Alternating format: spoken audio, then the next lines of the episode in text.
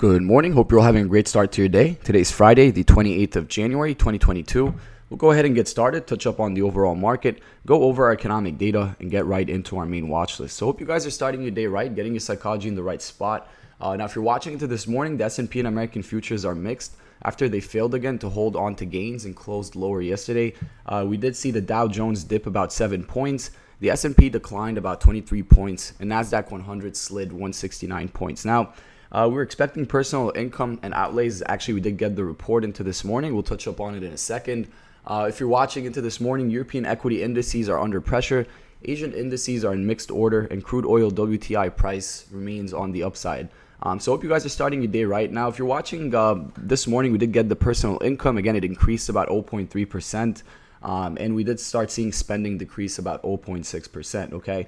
Uh, usually, this measures inflation and consumer spending trends in the U.S. economy. Okay, for the people that don't know, very important report, and also we'll be looking out for consumer sentiment. Uh, it's supposed to be rolled out at 10 a.m. Eastern today. Um, so we'll be keeping a lookout for that. Now, uh, let's touch up a little bit on the levels that matter into this morning. If you guys are watching forward slash ES, um, we did start seeing some uh, slight uh, reversal off of that 42.72 level, 42.73, um, give or take a handle at that support. Remember, support is not a precise point, it's a certain area. Um, if you guys are watching, uh, we're actually retesting that overhead resistance at 43.15. Um, and this was the overhead resistance I had written down. So uh, if you're watching for some more upside, very critical to stay over 43.20 today. Um, the moment we can stay over 43.20, uh, we have room to distribute back to that 43.30 um, and potentially room to that 43.50, okay? Um, and again, just seeing overhead resistance and seeing where the rejection was. Um, so we'll be keeping a lookout for that for some more upside. Now, if you're watching uh, the downside under 42.72, I'll start watching the whole number at 42.70. Uh, let it be that two handles. We'll start watching uh, what happens there. Uh, but if we start breaking down under that 42.70 whole number, uh, we have weakness to 42.50 um, and potentially room to 42.30. Um, it would be a, a, massive breakdown to the downside, um, especially seeing most of the market digest um, Apple earnings. And again, we're not here to speculate, but to react. Um, if we do get a bounce to that 42.72 or 42.70 zone, uh, which we are getting right now in the pre-market, that's healthy. But if we start breaking down uh, and taking out that primary support, let it be first half or second half of the day, then we'll start looking for some more downside, right? Now, let me send you my watch list into this morning. All right. Again, watching less is more. Um, I'll start with the the first two companies I have on watch are going to be Tesla and Netflix. Let me send you my Tesla and Netflix levels. Um, and congrats yesterday if you executed on the watch list. Uh, fantastic job. We did see Netflix present itself um, and SPX as well. Now, I want to touch up a little bit on Tesla into this morning. If you guys are watching, uh, keep in mind that 825 overhead resistance and primary support at that 814 level.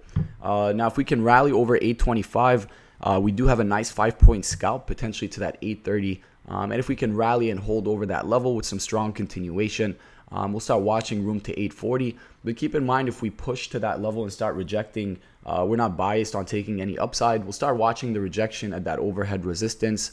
Um, let it be at that first level at 825, or let it be at that second level at 830. Okay, so uh, we'll keep a lookout for that. Now, uh, keep in mind, this is post earnings. We did see a huge decline on Tesla yesterday. Um, so, we'd love to see what happens today. Again, it's added on the watch, as you could see, as a uh, main watch into this morning.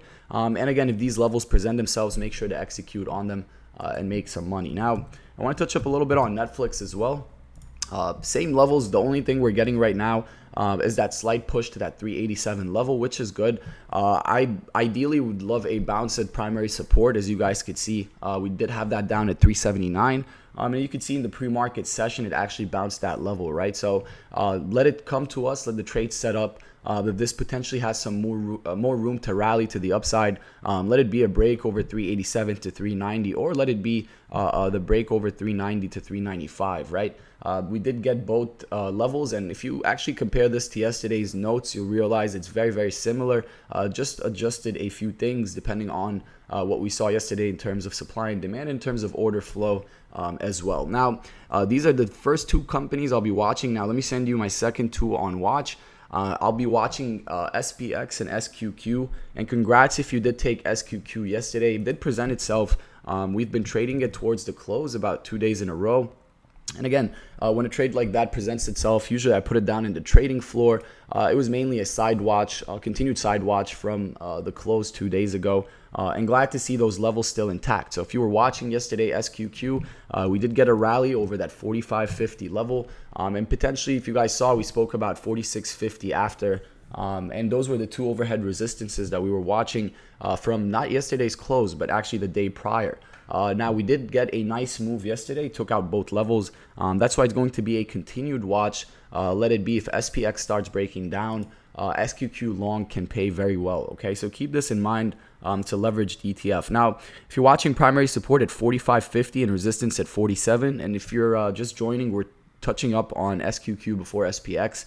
Um, keep in mind that dollar dollar fifty range. We're actually watching right now in the pre-market session um, a pullback where we're testing that primary support. Um, so for clear direction, let it be a breakout or a breakdown. Uh, but again, I'll be watching most of the market, um, engaging what goes on. Uh, and again, if this presents itself, we'll execute on it and make some money. Um, and last but not least will be SPX, SPX, which is uh, the first uh, one on the list, on the second list.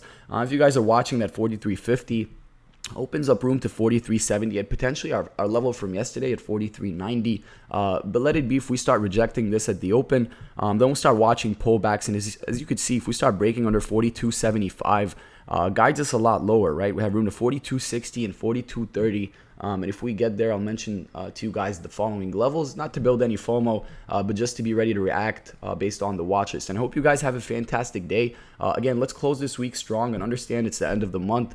Um, so uh, again, just trade accordingly and uh, risk when odds are in your favor. In and out team, let's make it happen.